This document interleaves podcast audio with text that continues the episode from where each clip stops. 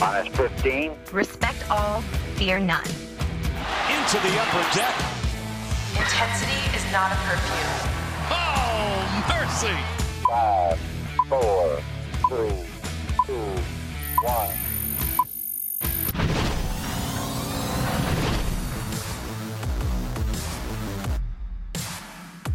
From inside a conference room, inside the warehouse, inside Oriole Park at Camden Yards, this is the MASN All Access podcast. Paul Mancano, Bobby Blanco. Blanco? Blanco, Join- Blanco, white and Spanish, Paul. All right. Joining you as always. This is going to be a podcast where I'm going to butcher a lot of Spanish names. Yes, so you know. this is why I'm here. Uh, we're going to be touching on a lot of stuff, including what the Orioles are doing with their international bonus slot money, them missing out on a couple guys within the past few weeks, and what do they do now with a lot of money that they're sitting on and not a lot of players to spend it on. And where do they go from here? I mean, are they falling behind the eight ball in terms of hiring players? We've seen um, the Angels make a manager hiring. We've seen the Reds make a manager Yeah. hiring, and we know what the Mets are doing in terms of their search for their replacement at the GM position. So, yeah, not too much going on, but some stuff we had to uh, touch on, Paul, and uh, we want to keep our O's fans updated throughout the offseason. So, As always, and we don't have any hires to report as of right now. Hopefully soon, Yep. within the next week Couple or weeks so, or so. according to Roch Kubatko. Before we get into all that, be sure to subscribe. By the way, like, give us five stars on everywhere that you can find this Apple Podcast, Google Play, all that good stuff. Listens are up. But uh, we have just a few five star ratings. Uh, we Yeah. need to we need to boost those. yeah, please give us a rating if you like. You know, even if it's not just five stars, let us know what you think. No, no, only if it's Only five, five stars. Well, we only take greedy, good Paul. criticism. Um, um, yeah, let us know what you think and uh, spread the word. And Yep. uh, let all your Orioles fans know that the best information is coming right here, the MASN All Access Podcast. And of course, follow us at Paul Mancano and at Bobby underscore Blanco. All right, let's get into some of this because I know a lot of or- Orioles fans are upset. Victor Victor Mesa is going going to Miami, who changed their Twitter name to the Miami Miami Marlins. Classic. Uh, and the Miami Marlins Jr. yeah, uh, the Miami Marlins Jr. Yep, because Victor Mesa Jr., his younger brother, uh, five years, his junior, I believe, is uh, also going as well to the Marlins. Two guys that Orioles fans had latched onto, whether there was enough steam going that way anyway. Orioles fans chose to jump on that bandwagon and you know we could see it building bobby that if they were not going to sign these guys orioles fans were going to be upset Right, and you know the Orioles obviously have not come out and said that they were looking for. it. We knew that uh, Brady Anderson and a couple of his folks were down at the showcase at Marlins Park Yep. a while ago. Uh, but you know, it was kind of the writing on the wall that the Orioles were looking at these specific players, uh, the two Mesa brothers, and then also Sandy Gaston, um, to go after in the signing in the international bonus slot. So that's why they gathered this money with the trades with the Braves. Yep. So g- g- gathered a lot of international money, and then even Dan Duquette before he, um, you know, it was announced that he has been he's going to be on his way out at the end of his contract at the end of the month.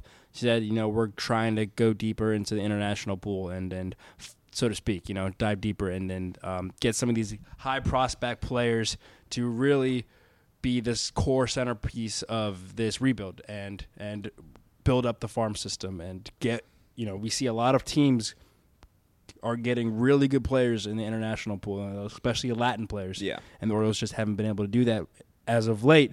And this is going to be the start of that, and you unfortunately miss out on uh, the number one prospect in Victor Victor, but then also his brother, who was a top prospect for a 16 year old. Yeah. Um, considering his age, and then also Gaston, who ended up signing with the Rays. Yeah, Sandy Gaston, a 17 year old. So a lot of these guys, Victor Victor, a little bit on the Gaston's older actually side. 16. I saw- 16. yes. Okay. Uh, a lot of these guys are on the older uh, or on the younger side, even though Victor Victor is 22, 23, I believe. So he would be closer to making the big leagues. But these guys are years away. Um, and so for a team that's really getting into the beginning stages, this is still the baby steps of the rebuild. Would be nice to have those guys. Now, that's not saying a lot of, you know, international prospects are in the same realm as draft picks and drafted players where anybody can flame out at any time and they're not guaranteed to work out, but it would be nice to have that uh, little bit of talent to grow on, especially because this team has done so little. Less than a million dollars spent last year in the international uh, with their international slot money. That being said, they still have signed some guys. I think it's a misconception that they.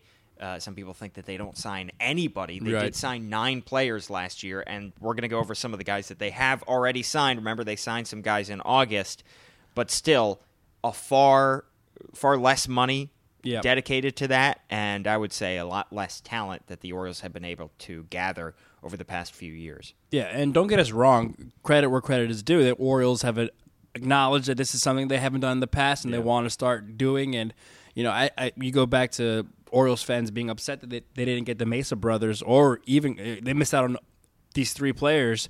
But you know, I think realistically, you know, I, I, I think it's one good that they at least considered those guys and were up in the front at the top of the list for Yeah. those players. But realistically, I don't think there was ever a really good chance that those guys would have come here. It's a tough sell. Right. When we're talking about three Cuban players and the two Florida teams were easily the top mark. I mean, I mean, it's just a fact. The Baltimore Baltimore is just further away from home. They're young players. I mean, again, Yeah. Victor Victor's little brother is 16 years old. You want to take him all the way home f out of his home country and then further up north away from home. Yeah. And then, you know, also realistically, the Latin community Yeah. in Miami and in Tampa Bay are just so much larger than here up here in Baltimore.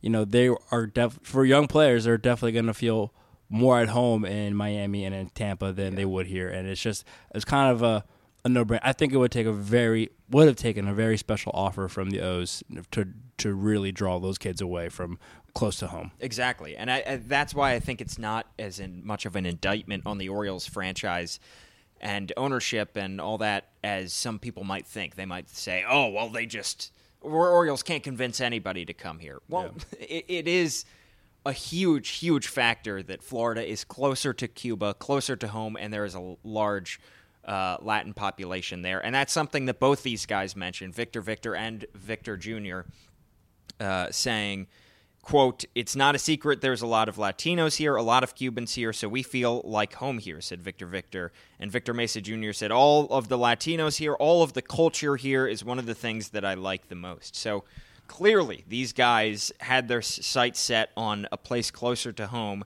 And I agree with you, Bobby. I think it really would have taken a special offer to pull them away. And it's not like the Orioles didn't have anybody to represent them. They had Brian Graham, their interim GM, to sit down at the table. So it's not like this was a headless search for these players. They had somebody to sit down. They might have presented themselves well.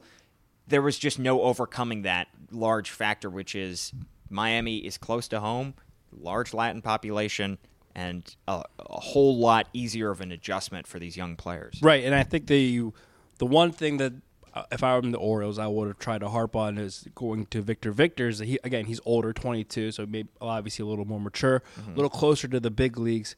Um, being like, you know, hey, you'll be with your brother the whole time. Yeah. Um, come up here, play in the American League East for us, and you know you'll be going you'll be going up against the Red Sox. Look at the Red Sox. Look at the Yankees. Yeah. you you could be the face of the franchise that makes us a competitor again against these iconic teams that obviously they know of. I mean, baseball players, especially Latin players.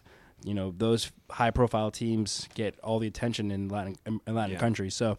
Um, but yeah, again, it's just tough to bring young players. I mean, you can also compare it to like college recruiting. Yeah. But the, difference there is that these kids aren't just going from one American city to another; they're going from a different country to Yeah. another, and so like it's tough to be just completely submitted into an area where there's not much of a culture. You know, where you know who are they going to relate to? Who are they going to talk to on their off days? It's just such an easier sell Miami and Tampa Bay than Baltimore, unfortunately. And the one thing I will say about the Orioles is it's also tough to sell them to sell prospects on an organization that doesn't have a great track record Correct. of developing Yes. and building those prospects. The Orioles really don't have much of a track record, especially in recent years, because they have not delved into the international market. I feel like you have to build that base. You have to build yourself a reputation of developing these young guys and so that you can sit down at meetings and point to all these examples of Right. young international guys just like Victor Victor and just like Victor Mesa Jr. and just like Sandy Gaston and said, "Hey, we did it with him. We did it with him. They're now major leaguers. We're going to do it with you." The Orioles don't have that at Right. this point because they have been so slow to get into the market, and that's something that they're starting 10 steps back on Now that this market is booming and it's huge and it's bigger than it has ever been, and they're at a d- distinct disadvantage. Yeah, you say 10 steps back, and the Marlins are already a full block ahead, so to speak, because they've been in this rebuild for a full year. I mean, Yeah. they completely cleaned house at this time last year. Yep. Obviously, trading Giancarlo Stanton, Christian Yelich, all those guys. So they are a full year into their own rebuild. The Orioles just started this rebuild a couple months ago. Yeah. So they're the the Marlins are so far well ahead of them.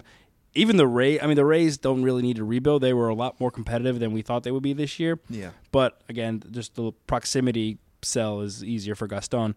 Um, but yeah, so the I, I, totally agree. The Orioles don't have a track record. They're just now getting really involved into international uh, signings. So it's it's it's a harder sell when you don't have specific examples Yeah. to point to, being like, hey. We have done this before. We'll, we're going to bring you up the right way. You, you can trust us to make you into major league baseball players. So the question is, how do you break out of that rut? You know, if it's a vicious cycle of we can't get the players to develop them, and we can't show these players that we can develop them if we don't have the players in the first place. I think the way that you can break that is you are able to sign guys that are cheaper, that are less sought after, and then you develop those guys, build yourself a reputation that way. And the Orioles have signed a few guys that were a little bit off the beaten path because they jumped into that mark a little bit late. Moises Ramirez, the shortstop, a lot of these coming in August, by the way. Isaac Bellany, the outfielder, young guy. Carlos De La Rosa from the Dominican Republic, those three coming from the DR. Ramirez got the most out of all those guys. He got $255,000, and they also signed a couple of guys, Damian Valdez, and I'm going to butcher this, This one. is uh, this is a t- I, you're doing great so far, but I, I can't help you here. You, you can't? Bobby. I don't think so. Your last name is Blanco. I Give know. me some help here. J apostrophe R U D G E A Ruginan? Regian Esenia Esenia. Esenia. Probably. That's a tough name. We're gonna have to ask him. Yep. Uh, so I'm actually curious. so they have signed some guys. Hopefully, we'll see some of these guys in uh, the minor leagues in a few years. Yeah. Uh, but a lot of these uh, guys are were cheaper. They were signed later in the signing period. But hopefully, the Orioles can develop some of these guys so that they can use them as success stories. right, and also if you think about, you know, all right, you missed out on Victor Victor and Victor Jr. and Gaston, so you're still sitting on was it almost six 6.5. six point six and a half million dollars of international signing bonus money, and that you're good to use that up until June fifteenth of next year. Right. So you've still got time to make signings. You can add, and with a lot of money, and you mentioned the numbers that you those guys just signed for. All no one, you know, the highest was two hundred fifty five thousand dollars. So you can go out and get a lot of play, a group of these Yeah. young players, Yeah. young talented players, and then you would figure a couple of them stick and and were able to fast track themselves up through the minor league system and eventually make their way into the major, burst on the scenes as a top prospect.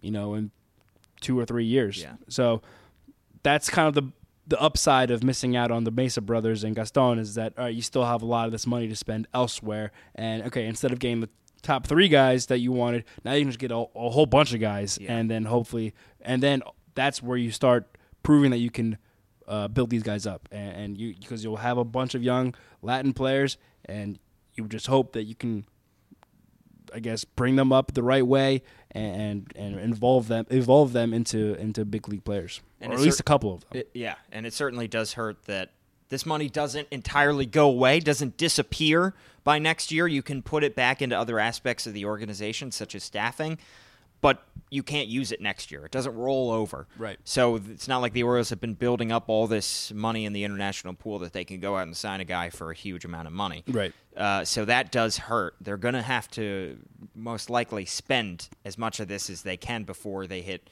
the middle of June, June 15th next year, and which smartly is when it disappears. I mean, I think pointing towards the staffing areas are uh, Yeah. crucial too, because uh, Roch Kubatko mentioned also in his morning piece today that they're still looking for scouting Yep. and, and international scouts who can also, you know, probably encompass the amateur and professional markets as well. So, yeah, it's going to be interesting to see how they spend all this money. They're still, I mean, right now they're still by far have the most international money to use of any other team after the Marlins nagged the Mesa, the Mesa brothers. So, yeah, it's going to be there's it's not not all hope is lost because you didn't sign those guys. They're still they the Orioles can still continue with the way they want to on this uh, rebuild um, with this money, regardless of who they got in the past couple of days. That being said, the Orioles did invest heavily in this international, this particular international uh, signing period.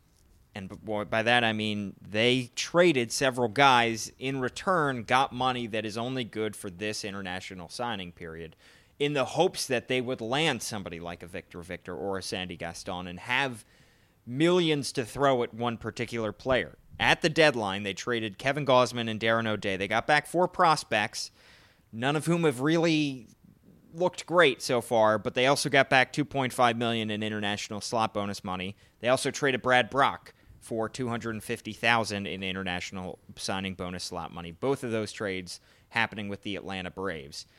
That's money that they can't use. That Yeah. they most likely are not going to be able to get rid of 2.5 million dollars on one player. I don't think there's anybody worth that Right. at this point that's going to be on the market from now until June 15th. Something could change, but at that point, it feels like that kind of might be wasted money in some aspects. You can use it on staffing, you can use it on scouting, but still, you would hope that when you trade those guys, O'Day, Gausman, Brach, you would get back a little bit more than, uh, you know, money that you can use to pay scouts. Right, and that's that's a good point, and I think we'll dive deeper into this conversation a little later in the off season. We're also obviously expecting some more breaking news to be coming in Yeah. a couple of weeks, but yeah, I mean, it, it's going to be interesting conversation and debate. Like, all right, were those trades worth it? You know, getting rid of those guys and what the Braves got for them. Who won those trades? I think it's an interesting conversation. I think Yeah. you know it still remains to be seen how the Orioles use this money that they got from them. Um, but like you said, things could change. You know, they could still again use it wisely and stuff like that. Um, and, and in terms of where they allocate that money, but uh, yeah, I mean, right now you've everyone was all in when those trades were made. Like, oh, okay, go get Victor, Victor, and his brother, um, and then you missed out on that. So it's like, all right, well, was that worth it? Yeah, exactly. So that's the news on the international signing Yeah. uh, slot money area. There's other news as well happening around the Major League Baseball.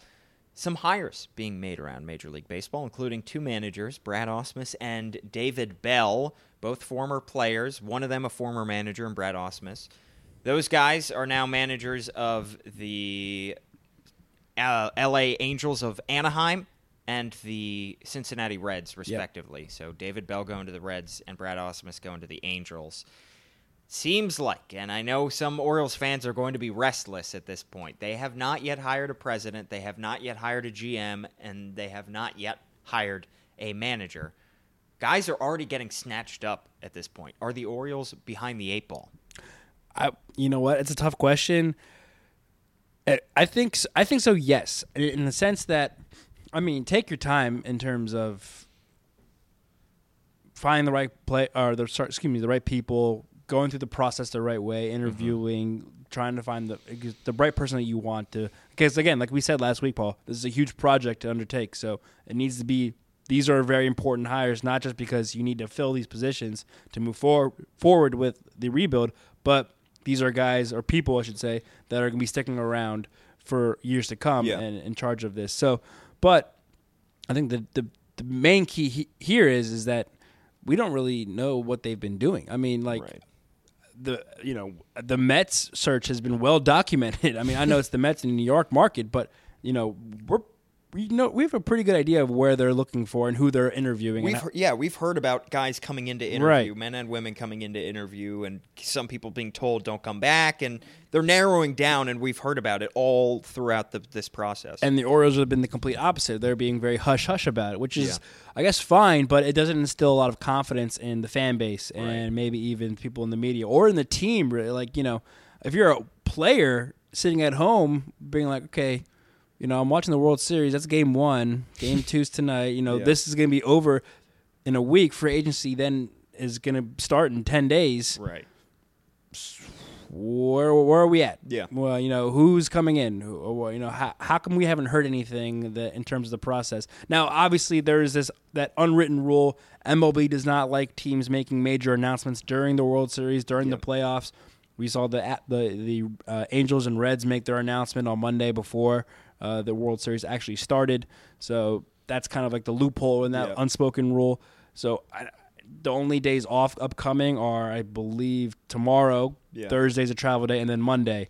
So you know, unless something happens on one of those days, we're probably not going to hear something until after Halloween next month in November. And at that point, how many other people are going to be off the board? So it, I think it's unsettling in in the sense that the Orioles are being quiet, which is again is fine if that's the way you want to go about it. It just doesn't instill a lot of confidence for the fan base or even the players. Well, these are two guys that are already off the board, and you say the Orioles are three, still two steps away from reaching that step. Correct. Yeah, that's And- another point. Yeah, so that's the frustrating thing I think for Orioles fans is not just that they're losing out on these guys. Who knows if they wanted to interview these guys if they were interested in them, but they have to go through president, then GM, then manager.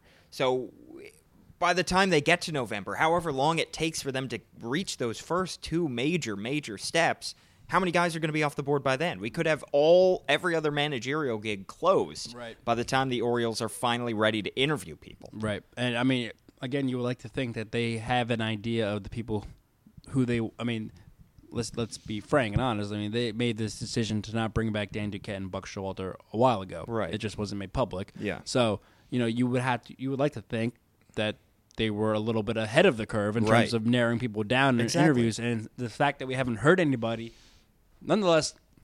Not just heard like a leading candidate, but any names Yeah. at all. Like you know, Kubatko came in, coming in on MASN All Access last week, being like, I- "I've got maybe one name, and that's about it." And I can't Yeah. even like confirm that that's true. Like, Yeah. it's just, it's just, it's an odd way to go about it. Again, do your business the way that you want to do it, but it's, I think, with each passing day, I think we would have had a we. I would have figured we would have had a higher by now. Yeah, at least one. some, Yeah. at least one, Yeah. and then okay, then you know the you know the dominoes can start falling. Yeah. but you know now with each passing day, the World Series has started. We're seeing other guys getting picked up. Yeah. Okay, each passing day, we're, they're getting further and further away from where they probably want to be. Well, we were on this podcast eight days ago, Bobby, and we mentioned the reports coming from Jon Heyman and others that they were interested in Ned Colletti and then Kim Ng potentially to fill those ba- those president and GM spots. Nothing since then. We haven't heard anything. Yeah, So who knows if they got offered the jobs? We haven't heard anything. You Yeah. would think if they had narrowed it down and that was reported, we don't know, you know, if that's confirmed by anybody. But we haven't heard anything about those those people, whether they have been hired, whether they have been offered, whether they're already taking the steps to look at managerial candidates. So and I, I, th- I think the other frustrating part is, like you said, Bobby, they made these decisions a while ago. Clearly, this team this team was out of playoff contention in April, pretty much, Yeah. is what it feels like. So, if you knew that you were not going to bring back both your manager and your GM, why would you not get a head start on this? You Yeah. know, it, even if you want to let, especially Buck, see the th- season through as out of respect for him, Right. So that you don't want to, you know, have the embarrassment of firing him after, you know, mid-season or anything like that. If even if you're going to keep those guys in place, you would think that you can do some research behind the scenes just to get an idea Right. of who's out there, who we want to go after, so that when the time comes that you make these announcements that you're not going to bring back Duquette and Showalter, you already have some stuff to go on. Well, also, who's to say that they didn't do that, and that when it came to the interviews, they're like, "Oh, this isn't th- this person isn't what we thought they were going Right. to be." So that, which is a bummer. I mean, that's not, that's kind of out of your control. Being like, "Oh, you know, this isn't actually what we want to go through." Yeah. Um, but from Roch Kubatko's morning piece this morning, and I'm quoting him. oh, Uh, an industry source said yesterday, being Tuesday, that a top executive could be named later this week, but it hasn't been confirmed, and the process might drag through the World Series. and then he also goes on to say, "I realize that isn't much help, but updates are scarce." And that's Yeah. the issue. It's like you know, even the media people are frustrated with this because it's like, Yeah. we have nothing. I mean, Yeah. Ro- I know Roch and Steve Melewski are just grasping for blog ideas day in and day out because there's no news. There's not even a hint of news. Yep. So yeah, it's a frustrating process. We don't know how it's been playing out. It sounds like I mean Roch has maybe heard a whisper that they might have landed someone, but now they're just waiting to announce it because. And if that's true, okay, that's good. That, that's fine because that means all right, you, you're in agreement with somebody now. You know, but yes, an official announcement hasn't been made, but go ahead and um, Yeah. you know start look for, start your GM search or start your manager search, whatever it is. So maybe they are a little he- further ahead than we think, and they're just not letting us know yet. Yeah, and So I mean, True. again, not all hope is lost. It's just a little curious as to why it's being really quiet. And for all we know, I will say, for all we know, they could make those hires. It could be president oh. one day, uh, president on Monday, GM on Tuesday, manager. On I mean, we could be covering three press conferences on November first, Paul. so Yeah. uh, yeah. Again, we don't know, but that's the frustrating part is that we don't know. Yeah. No one knows, and we're seeing other teams make announcements and moves and making it Yeah. known to their fan base and you know their sh- shareholder stock, whatever you want to call them. So yeah, it's it's a little frustrating, a little concerning too. But you know, I get we'll we'll see it play out eventually. And I, I guess this is all to say we understand your frustration, Orioles fans. We're with you on that. We kind of feel it too. we we kind of feel it as well. Um, but that being said, you got to give them the benefit of the doubt for right now and just wait to see who they hire. That's Yeah. the most important thing. Yeah. It's not when it gets done. It's not about hiring the the guy the earliest. It's about hiring the best guy or girl R- for this job. Right. If they if they wait till December and they still but they make the right hire at the Right. winter meetings, No one will still- care. No If one will they- care. Right. If that GM leads them to the World Series in 2022, no one's going to no be like, one's well, gonna they be, waited well, until yeah, December 1st. yeah, exactly. So right again, again, huge, huge hires. M- m- just make sure it's the right person. Exactly. So that just about does it for the MASN All Access podcast. Oh, uh, one quick thing. We should talk about Manny and whether he is uh, still a villain and whether you still think, because we need an update from last week. We talked about it on the podcast last week, in the middle of the NLDS, NLCS, Yeah.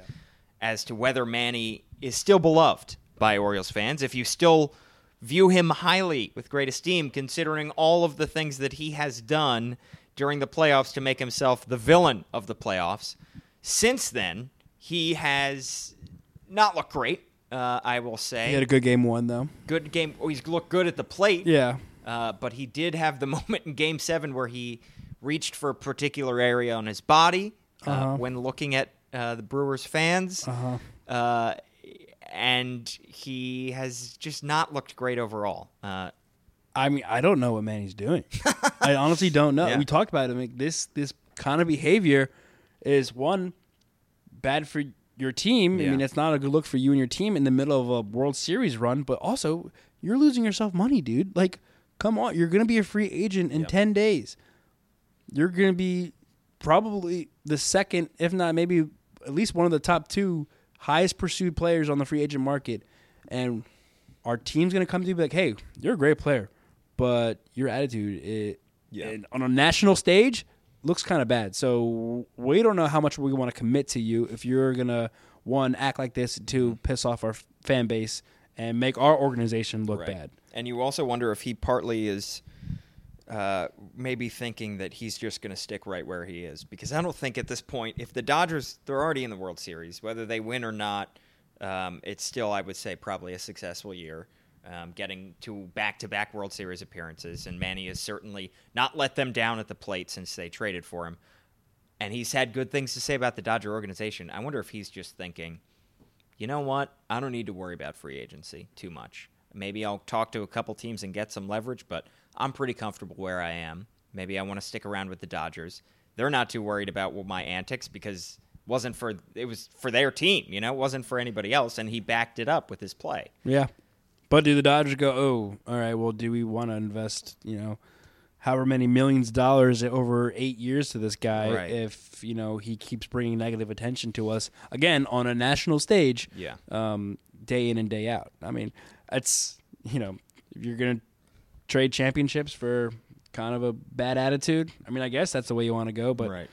I don't know. It's a tough question, and I, I just I, again we also mentioned like, what is Manny like? Why is he so angry? what's yeah, what's yeah. what's the angst, Manny? I mean, come on, you're heading well, you're leading your team. I mean, the way he performed last night. Yes, they lost, but if he keeps performing like that and the Dodgers win, he could be the World Series MVP. Yeah, he could. So it's like, what, what, what's, what's all this anger for? What's all this build up? Like, you know, relax, dude. Play some ball. I will have say, some fun. I will also say Maybe I'll- he's having fun. I'll bet a lot of people, uh, the phones of Buck Showalter and Dan Duquette, especially Buck Showalter, are probably lighting up at this point because I'll bet a lot of teams who are looking to invest in Manny Machado are asking, what kind of guy is he? Yeah. Well, also, I wonder if Buck was the whole reason that he wasn't Manny wasn't like this every all the time in Baltimore. Like, Right. Was Buck kind of holding him back? Not holding him back, but like keeping him Yeah. calm and collective all, at all times because I I think we've seen um, yes we've seen our fair share of Manny antics throughout the years in Baltimore, but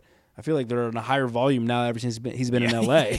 More frequently. yeah. So I. Uh, did you see him? Well, you did see him because you put it on your Hump Day headlines. Manny say the O during the national I anthem. did. Bobby caught that and posted it on his Twitter at Bobby underscore Blanco. You can also check MASN Orioles for Paul's Hump Day headlines. It's on that video too. Why? Thank you. We're Um, just uh, just patting each other on the back. Um, I was I thought it was very curious. I'm. Hun- I, we had a conversation, Olivia, with the writer, social media manager, and I, about whether he he actually was saying, "Oh, I think hundred percent." I think so, too. Hundred percent convinced. Me too. That was what he was doing. And it's funny if you watch my the video. I don't know if you can. I don't know if the volume's up on your video, but on mine on my Twitter account, you can. I asked. I I was like, did he just say oh? And that's Yeah. when I went to record it, and you can actually hear my dad in the back. I was watching with my dad. He actually hear him in the back and goes like, no, he didn't say it. Really? Yeah. and I was like, I'm pretty sure. Like he might not have said it, but he made the mouth movement. Yeah. Because like, how could you not? Literally, your entire professional career, every. I mean, Orioles fans travel well. I'm sure all the fans of all the minor league teams that he's played on Yep. in Norfolk, Bowie, say the O during the national anthem. Every, probably, I wouldn't. I wouldn't say it's a far stretch. Every single professional game that Manny's played, he's heard the O. so it's like, how is that not just drilled into your brain? Yeah. And it's just a gut reaction when you hear that part of the national anthem every night. Well, I went to Syracuse, Yeah. and we did the O for Orange. So it has been ingrained in me. So I didn't grow up in Baltimore, but I've been doing it since the beginning of my college career. I uh, instinctively do it. I don't say it out loud. Yeah. You know, especially if I'm in a foreign in foreign territory where nobody else is. But in my head or with my mouth, I kind of instinctively do the O. Yeah. And I think that that's something that I probably was. I guarantee he wasn't thinking about it, but he just said, "Oh," and I don't think he was thinking the camera was going to be on him. Right. Yeah, Um, it's just an instinct reaction. Like it's like, oh yeah, And I'll bet you five bucks there was one fan in that in Fenway Park last night who said it out loud as well. screamed it. No matter where you go, I feel like no matter what sporting event you go to, we go to Nats games all the time. We go to all these different sporting events. I feel like I hear it every single everywhere, time. everywhere. It's a, I, I actually love it. I think it's a great tradition because I think I love that it, it, it like- you said, you can hear it at any sporting event, but it like I associate it with the Orioles. and Right. It, it, uh, originated here, which is cool. Um, but yeah, I, I think it was just hilarious that you know you can take Manny out of Baltimore, but you can't take the Baltimore out of Manny. That's adorable. Yeah, uh, that's something that will definitely tug at the heartstrings. Oh yeah, fans. yeah, and oh my god, the reactions on my Twitter account. He's coming back. He's gonna be an Oriole He's for life. He's coming back. it's like hold your horses. You know, you know. Maybe at the end of his career he'll want to finish in Baltimore, but I don't see him coming back to Baltimore anytime soon. I can't wait for the Manny Machado uh, cover story where it's a black background and he's leaning forward and it just says "I'm coming home" to Baltimore, i.e., LeBron James. Yeah. uh, it's Yeah. going to be beautiful. Fulfill story. his promise. Baltimore. this is for you. Can't wait for that. Love that it. does it for the MASN All Access podcast. He's Bobby Blanco. Bobby underscore Blanco on Twitter. I'm Paul Mancano at Paul Mancano. Again, rate, subscribe, review, all that good stuff. Apple Podcasts, Google Play, SoundCloud as well. Share with your friends. Thanks so much for tuning in to the MASN All Access podcast.